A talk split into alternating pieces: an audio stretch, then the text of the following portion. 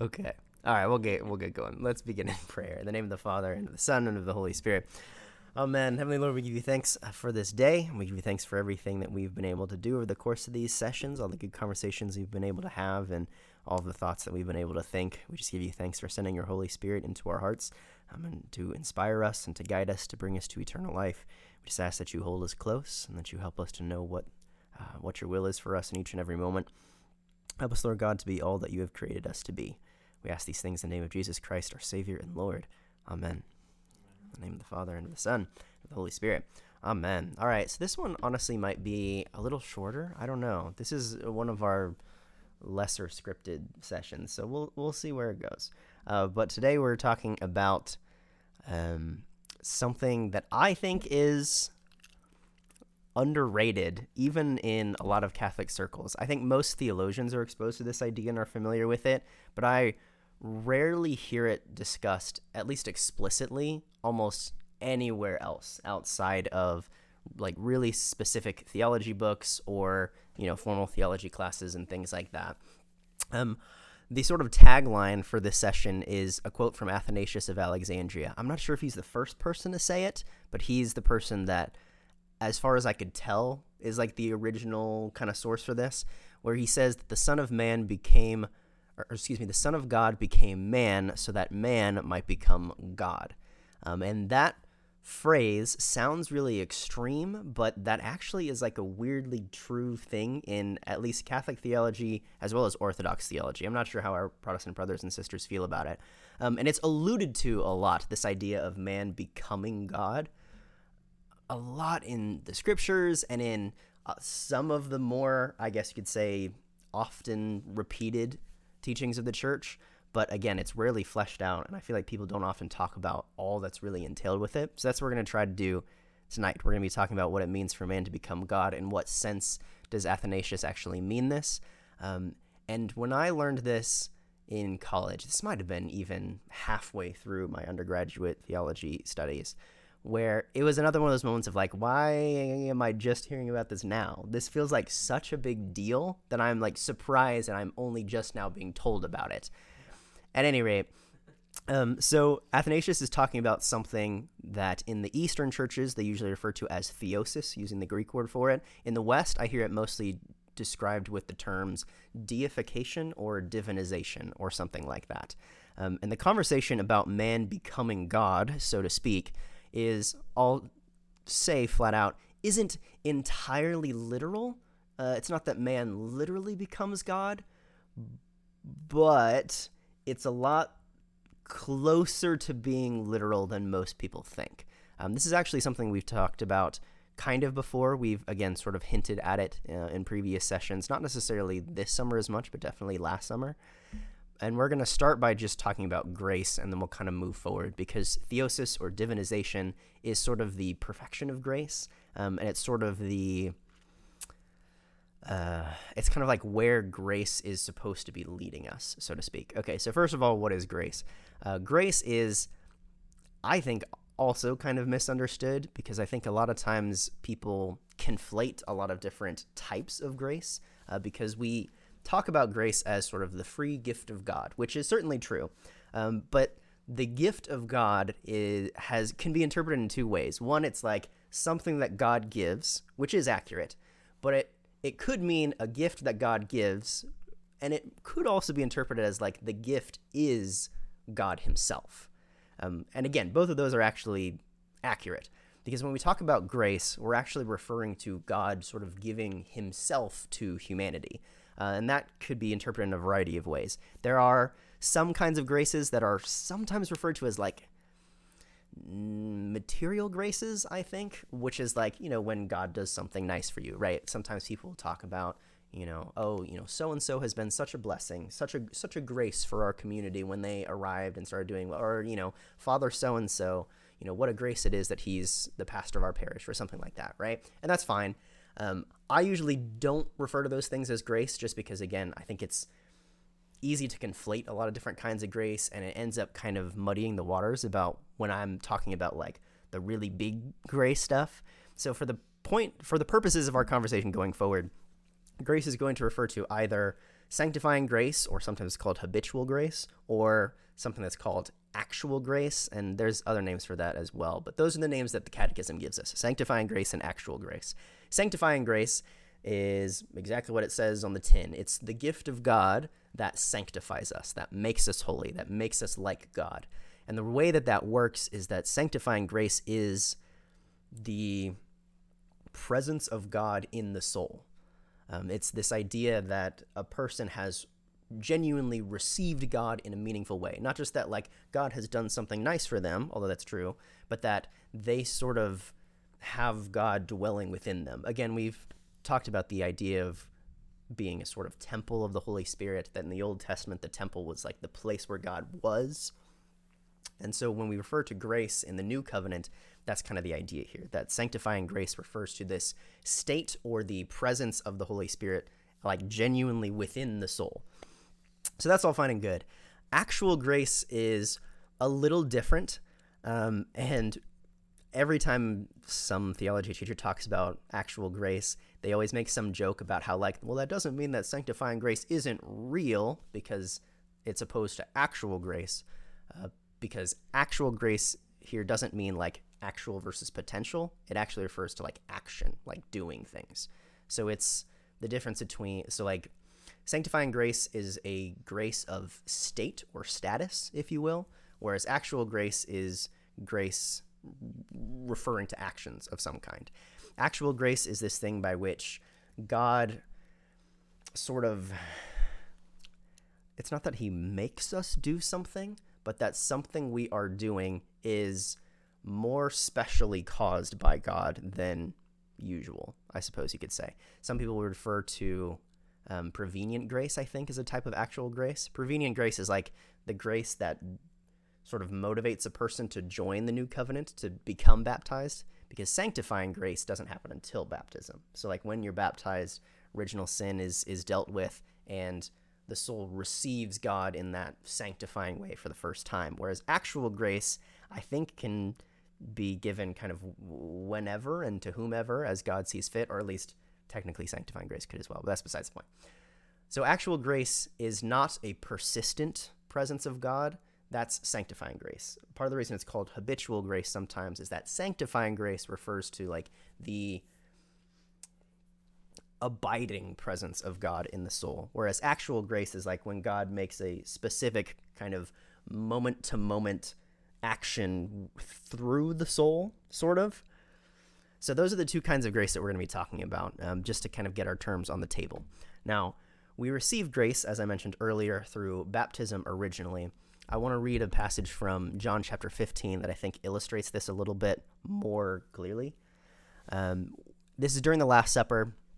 Jesus and the 12 are gathered together and he says, I am the true vine, my Father is the vine grower. He takes away every branch in me that does not bear fruit, and every one that does, he prunes so that it bears more fruit. You are already pruned, you, the twelve, he means, because of the word that I spoke to you. And this is this is where I think we get a really good picture of grace. Jesus continues by saying, Remain in me as I remain in you. Just as a branch cannot bear fruit on its own unless it remains on the vine, so neither can you unless you remain in me. I am the vine, and you are the branches. Whoever remains in me, and I in him, will bear much fruit, because without me, you can do nothing. The parable goes on, um, but this is actually the parable that I use to describe grace to my students for the first time. And we kind of take a look at an actual, like, grapevine and everything, and we take a look at, like, oh, here's like the branch or the, or the trunk or whatever, and here are kind of the bits that sort of um, split off of it and that kind of thing. The idea here is that the vines, that's us, only receive life through the branch. It's through the branch that they receive the nutrients from the soil and the water and all that kind of stuff. So the vines only do the thing that they can do because they are attached to the branch. So when we're baptized, we don't start attached to Christ, if you will. Um, if we were to take this analogy really far, we would say that baptism kind of grafts us onto Christ. That beforehand we were these sort of lifeless vines, but when you are grafted onto Christ through baptism, that life, that you know, nutrition, that hydration sort of flows into the vine since it's now attached to the branch. So when we're baptized, we're sort of spiritually united to Christ in a really profound way. So much so that people talk about us being like a new creation. So the water and the nutrients in this analogy is sort of grace, if you will. This is the life of God sort of flowing into those who are attached to him. This is the life of the Trinity being sort of distributed into anyone and anything that is attached to the branch Christ. Um, if you were to think about this in a Trinitarian sense, it's as though like we sort of participate in the life of the Trinity because we're attached to Christ. That's a, a huge deal um, in in Catholicism, right? I hope this is something that we're all familiar with at this point, and I imagine so, at least to a certain degree.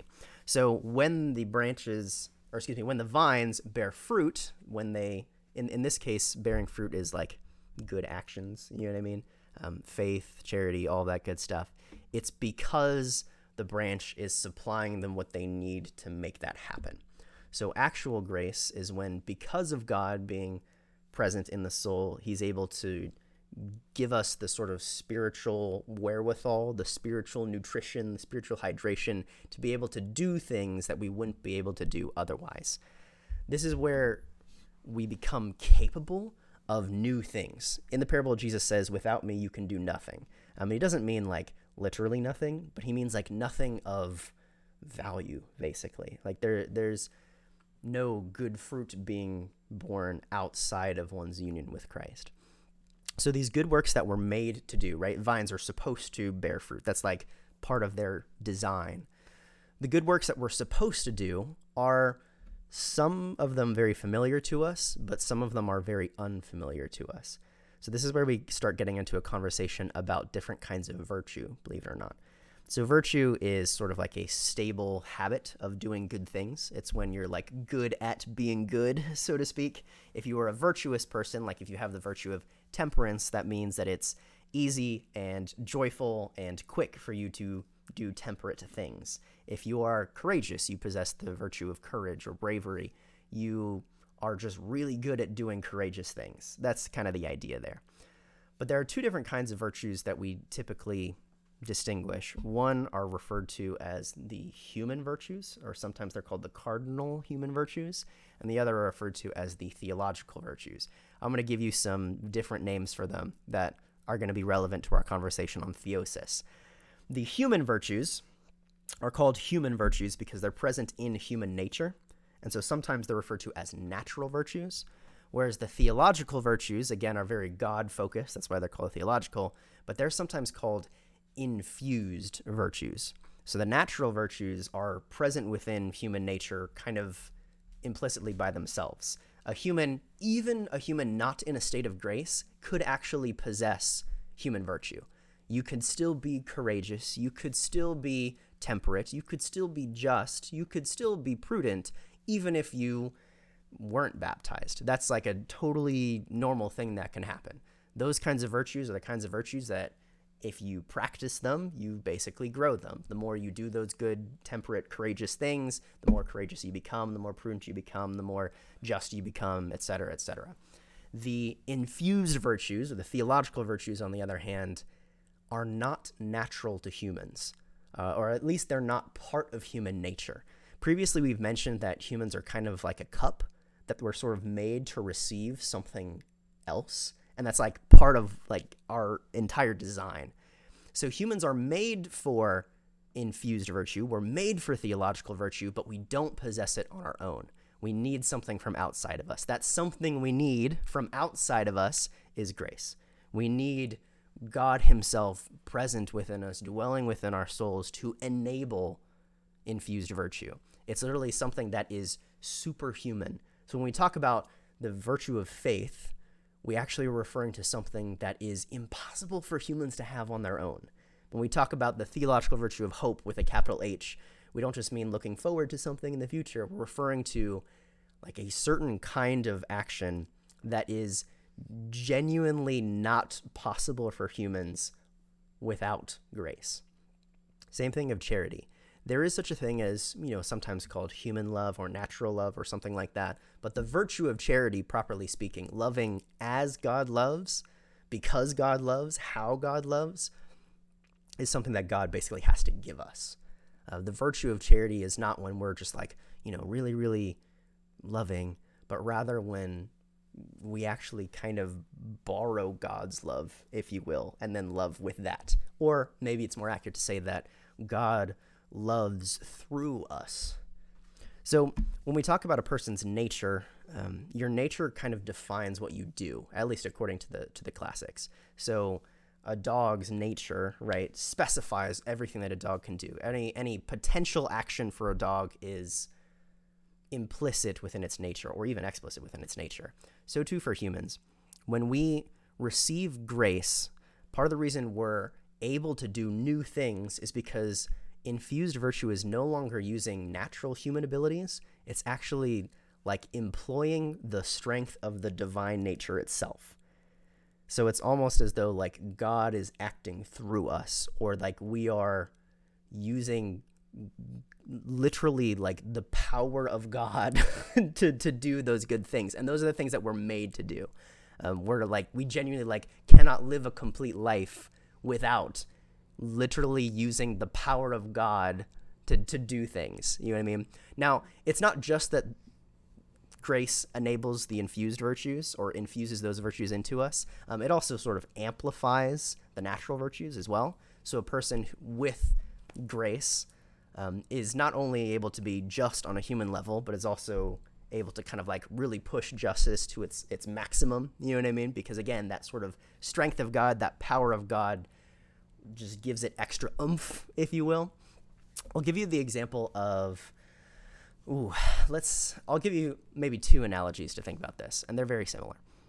So one of them is, let's say, um, a dad is teaching his kid to golf. Okay, and especially let's say that the dad is teaching the kid how to do a drive right so they've got the the driver club and all that kind of stuff and they're you know getting poised and ready and all that kind of thing um, infused virtue or theological virtue or the things that we do when we literally like have to rely on the power of god to do them it's sort of like when the parent sort of legitimately like has their hands on the kid's hands and like walks them through the whole swing, you know what I mean? And not only like shows them how to do the swing, but maybe even like actually does the drive with them.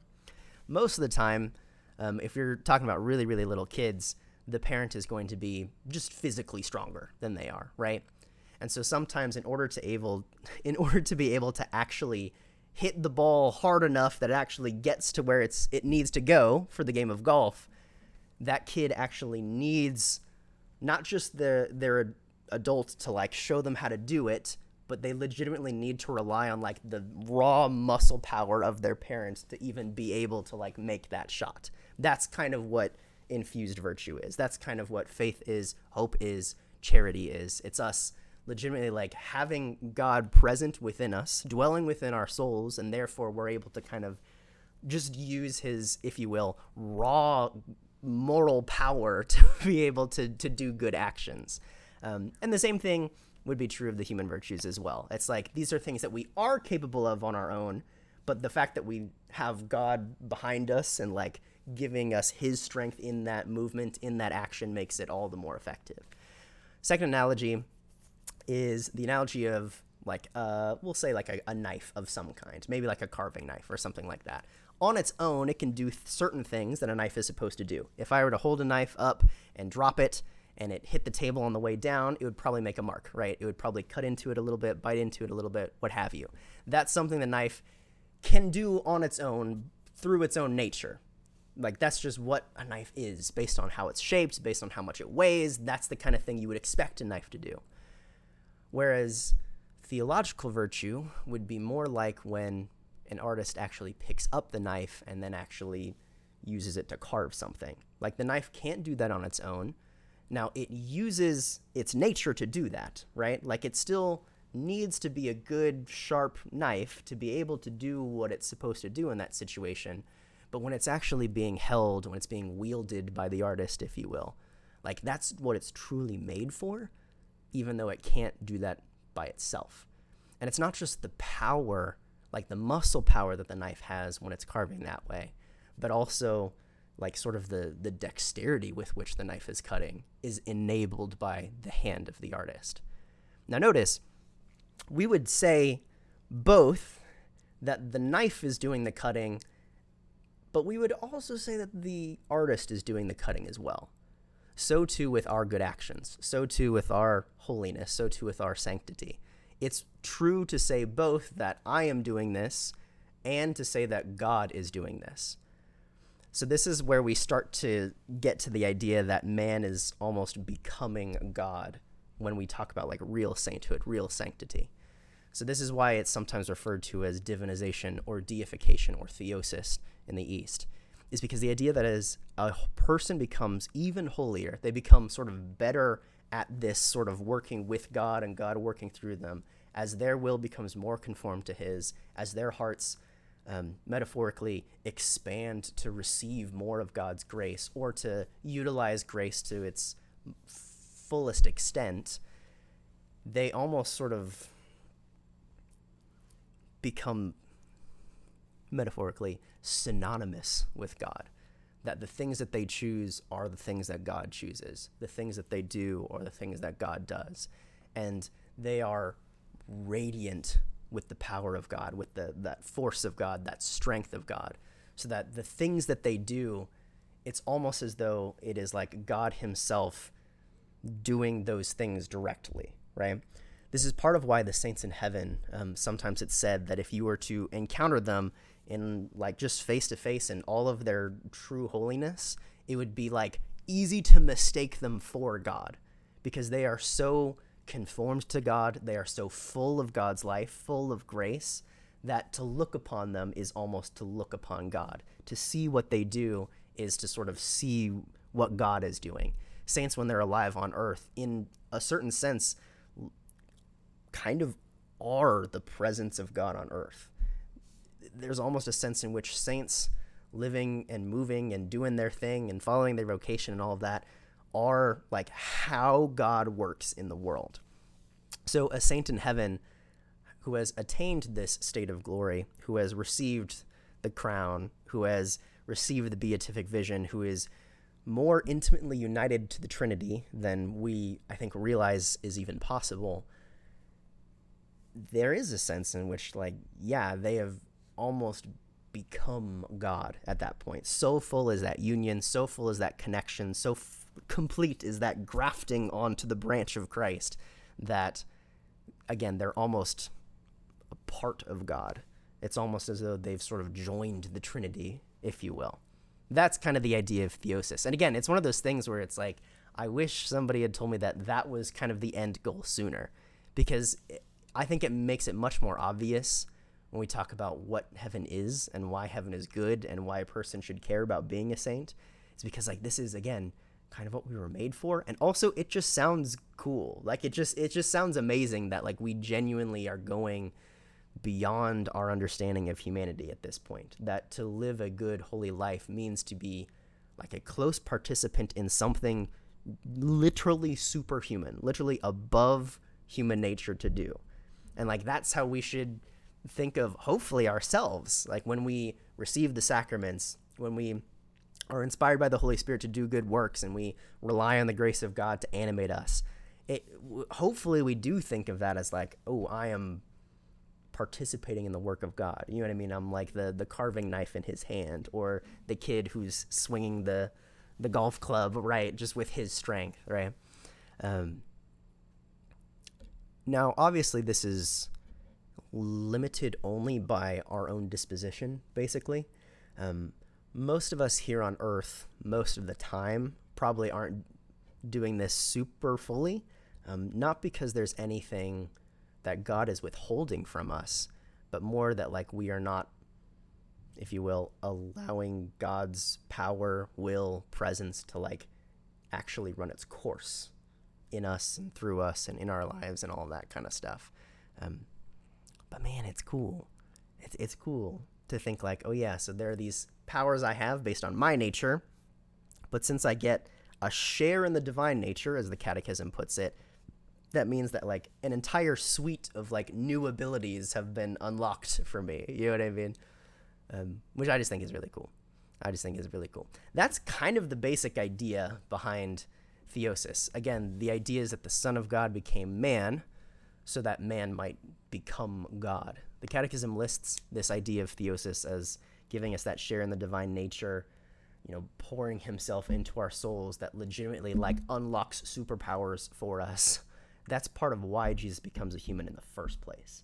Um, that's not like a remote um, consequence. That is one of like the the legit like the main reasons Jesus becomes a human at all is so like we is so he can kind of be that branch that the rest of us are sort of compatible with, if you will, that we can be actually grafted upon to so that life, that hydration, nutrition of God's life flows into us. And that's what the beatific vision is. Like, it's not just that, like, oh, we see God face to face. It's almost like, no, you're like wrapped within the heart of God. That's the beatific vision. But, but, but again, that's that's kind of it. Like I said, this was sort of a shorter one um, because I feel like this is like a really specific idea, but I just wish we talked about it more. And it's daunting. I'll grant you that. Like it can sound a little weird to be like, oh wait, so I become God, I guess. And like, yeah, honestly, kind of. And this is kind of something I mentioned last summer. I think a lot of people are intimidated by that because it sounds like you're sort of losing your individuality or you're kind of surrendering control of your life or surrendering your free will and things like that. Um, and I understand that. I understand that hesitation. I experience that hesitation on occasion, um, more so than more so than not, probably realistically. But ultimately, I think that since it is something that we were designed for, again, like the way that a cup is designed for water, it's made for this thing that's outside of itself. I think ultimately we only will really find our fulfillment, our completion by kind of leaning into this, so to speak. Um, last year I mentioned that we're oftentimes worried about, you know, losing some part of what makes us us. Um, but I think the reality is that the only things that we stand to lose are the things that weren't worth keeping like because the only things you would actually lose in this process of divinization in this process of theosis would be you know whatever is keeping you from that full union with god which is like again like not the things that you, you should care about retaining. Um, and it might also be easier to think of it as though people are worried that they're going to lose themselves in god when they become a saint. I think the reality is that they find themselves in god when they become a saint that's the idea. It's the full realization of what we are, and apparently, what that is is ultimately something beyond human.